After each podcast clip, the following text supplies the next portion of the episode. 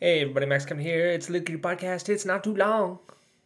Uh, so uh, you know, I'm uh, back in America. I'm um, in my old room right now, my childhood room that I grew up in. You know, uh, outside there's a little there's a little fountain. I don't know if you can hear it. It, uh, it uh, you know, it's uh, it's always making noise when I'm trying to sleep. You know, it's not so bad though because it's like constant, so it's like you kind of drown it out or whatever. You know, kind of hypnotizes you. It doesn't really bother me that much. You know. I kind of feel like my voice is echoing a little bit in this room. You know, it's kind of empty. You know, it's, there's not much. I'm looking around. There's no. There's like a bed. I got a bed. I got a desk. Got a blanket. Some friends. That's it. You know. That's all I got. Uh, man. So uh, you know, the uh, the plane ride over here that was interesting. I uh, got to the uh, got to the airport. My uh, my bus was kind of late, stuck in traffic. You know, I got to the airport five fifteen. My uh, my flight was leaving at 6.30 you know and of course they tell you to get there uh, they get, tell you to get to international flights uh, three hours early. Have you heard this? You know people say that sometimes you know they're like oh you better you better get there you better get there three hours early you know you got to check in your baggage you got to go through security what if there's a line you gotta you gotta they're gonna pat you down they're gonna swipe your balls for bomb residue you know maybe you were making a bomb and you and you rubbed the c4 on your balls just to before you before you hooked it up, you know, just so when it explodes, you'll be like, yeah, yeah, I killed a bunch of people with my ball sweat, you know. Uh, so that's that's why they check your balls at the uh, the TSA there, the security at the airport. Uh, yeah. So anyway, uh, yeah, I got there at five fifteen, and my uh, my uh, flight left at six thirty, and uh, it only took me about forty minutes to get to the gate from the time I walked in. I walked in and uh, didn't have any didn't have any problems too much. You know, I had a thousand yen left, and I was thinking about getting a beer or something. You know, but the beer was like seven hundred yen, and I was like, well, maybe I'll just I'll just keep this thousand yen. You know, little keepsake. You know, little cute little keepsake. Hold on to it. It'll it'll remind me every time I look at it. It'll remind me of my adventures in Japan. You know, and so. uh that was about it. And then when I, when I got when I got on the plane, I give the lady my boarding pass. She scans it, and the little scanner thing says like unable to board. And I was looking at that and I was just like, oh, motherfucker, what's going on? And she's like, she's like, oh, congratulations. You've been selected for extra screening, extra security screening, you know? They're like, oh, you've been randomly selected for extra security screening. Lucky you, you know? And uh, so uh, it's like over there, and it's it's the TSA. It's they're in Japan. It's the American TSA. They're in they've they've they've they've spread. It's international now, man. It's not just in uh, America where they touch your balls. Uh, they're, they're, they're, they're in other airports. Right before, if you get on any flights going to America, the goddamn TSA's there, man. I mean, they weren't touching any balls. They were just wiping for bombs, you know? They're wiping everybody's keyboards. Every, like, they wanted pretty much every person to take out their, their computer from their backpack. And uh, they wiped all the keyboards with the bomb residue, you know? So uh, if you guys are, if, I don't know if any of you listeners are terrorists, but uh, if you are, don't touch your your computer. You know, don't touch your computer because that's how they'll catch you. You know, I don't know who the fuck thought that. You know, some guy, some bureaucrat at the TSA is gonna be like, well, how are we gonna catch these guys? Oh, I got an idea. We're gonna, we got this bomb residue sensor, and we're gonna rub it on everybody's computer. That'll be, you know, it won't hassle anybody, and uh, we'll catch the terrorists that way. Just, I don't know what the fuck they were thinking, but God, it's got him pain in the ass, you know my backpack was all packed. I had a bunch of fragile stuff in there. You know, I got like some computer parts and like some pottery. I had some clay pottery in there, you know. And uh, it was a pain in the ass to get my computer out. The lady made me take off my shoes. She was searching. She put her hands inside my shoes, you know, like deep inside. You know, she was like, she was like going down deep in my shoes, you know, all the way to the toes. She put her hands in there. It's like, come on, lady. I mean, if that was, you know,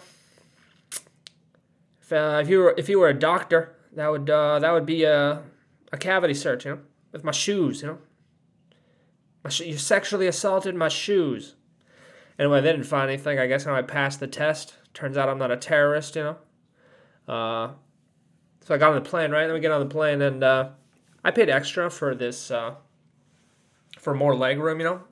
You know how the seats on the airplanes right in front of the emergency exit, they they got like an empty an empty row there. So like if you get that chair, you can you can stretch your legs out completely. I'm pretty tall, you I'm 6'1", 185 centimeters, you know. So uh, I was, it, life sucks on the plane for me, you know. So I uh, got that extra, paid an extra seat. You know, my ticket was only 350 bucks, but I paid an extra 100 bucks just for the leg room, you know, because I figured if I had that leg room, I could put my legs out all the way and I could go to sleep, you know. And because uh, I can never sleep on planes, and uh, so then I get to my get to my get to my seat, and there's a wall in front of it. There, you know, it's you know, it's at the at the very beginning where usually the emergency exit is, but there's there's a wall. They placed a wall, a, a wall that does nothing. It's just like a piece of plastic. It's like a plastic wall separating the business class from the from the uh, economy class. That, that's all it does. That's its only purpose is to act as a barrier to you know separate the classes. You know the goddamn goddamn class barriers. You know those goddamn one percent. They don't want us to work our way up. You know. I remember when I was I was passing the first class, there was like there was some young guy. There's some couple young guys in there, like you know maybe in their twenties, you know wearing sweatshirts, and I was just looking at him. I was like, "What the fuck are you doing in first class, man? You're not even wearing a suit. What are you, some goddamn goddamn Silicon Valley billionaire or whatever? Goddamn asshole, you know." I kind of hate younger people that are mm, have more money than me. That's kind of something I don't like, you know. I mean, imagine if like you met some high school kid, and he just had a lot more money than you. Wouldn't that piss you off? It pisses me off. You know, anyway, uh, so I uh, I get in my I get in my seat. There's a little, there's still a little extra leg room, but you know not as much as I thought there would be. You know for paying the I paid the hundred bucks, man. Anyway, uh, so there's some guy sitting in the middle and uh, some other guy in the aisle seat. Then right before the plane takes off, you know the so we're on the we're on the left side of the plane, and there, you know there's three rows in the plane. Really, you know there's like the, the center row and then the left and the right, right.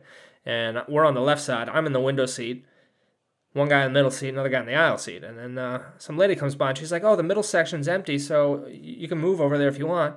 And the aisle seat guy's like, Oh, okay. So he moves over. He moves over to the center section. And the uh, the middle guy, well, he, he doesn't move. You know, I'm just looking at him. It's like, all right, dude, this is this is where you uh, stand up and move to the aisle seat. What are you doing? Why are you still sitting there? Why are you sitting still sitting in the middle? Our elbows touched a couple times already. Maybe you should get up, maybe just get up and go to that aisle seat. And he doesn't do it. He just sits there. He's like, he like closes his eyes, puts his head back and relaxes like he's going to sleep. And I'm just, I'm looking at him like, what, what the fuck are you doing, man? I mean, I'd move. I'd move the aisle. You want the window? I mean, I, I, I move the aisle, but that that'd be no point because because you're still in the middle. You know, what are you doing? What are you doing, man? Oh God, you know. So anyway, he uh, he never moved the whole flight. No, what? He one time he went up to go to the bathroom, and I was like, oh, maybe maybe he'll move to the uh, open seat. You know, it's open, so we won't. You know, we've already bumped elbows like five times now. And it's like then he came back from the bathroom. He sat right back down in the middle. It's like, oh my god, this fucking moron. There, you know, they served us the meals, and uh, since we're in the we're in that beginning seat, you know, you don't have a chair in front of you, so the uh, the the tray comes out of the sh- out of the shoulder thing next to you, you know, and uh, so we were taking that out, and that was a big pain in the ass. You know, I, I probably bumped into him like three more times taking that out. He still sat there, you know. Goddamn asshole. And he was taking the, he was taking all the elbow room on the on the armrest. What a jerk, you know. Goddamn Japanese people. I don't know. He might not have been Japanese, but he was a fucking little bitch. Uh, so anyway, I uh, got off the airplane and uh, uh, mommy was two hours late to pick me up. You know, no big deal. She, uh, I don't know, I don't know what she was doing. She was a little busy, you know, so I just kind of hung out in the airport. And I was just like, oh man, everybody's fat around here, man. America full of fat people. Jeez, man. Japan, Japanese people are not skinny here, you know? And, uh, you know, then I went to my brother's house and uh, we had a cute little dinner and we opened presents and it was a cute little Christmas.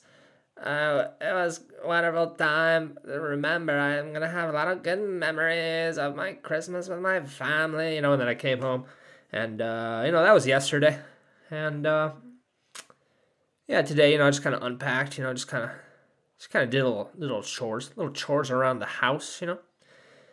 And uh, I'm still pretty tired, pretty jet lagged, you know. It's only uh, it's only nine o'clock. I think I'm gonna go to Betty Boopers pretty soon here. You know, I gotta catch up on my sleepy weepy because I couldn't couldn't sleep at all on the plane. Huh? Goddamn plane was oh god, goddamn guy was bumping into me. No leg room. Paid a hundred bucks for that shit. You know. Anyway, that was three minutes. Uh, thanks for listening. Maybe we'll see you tomorrow.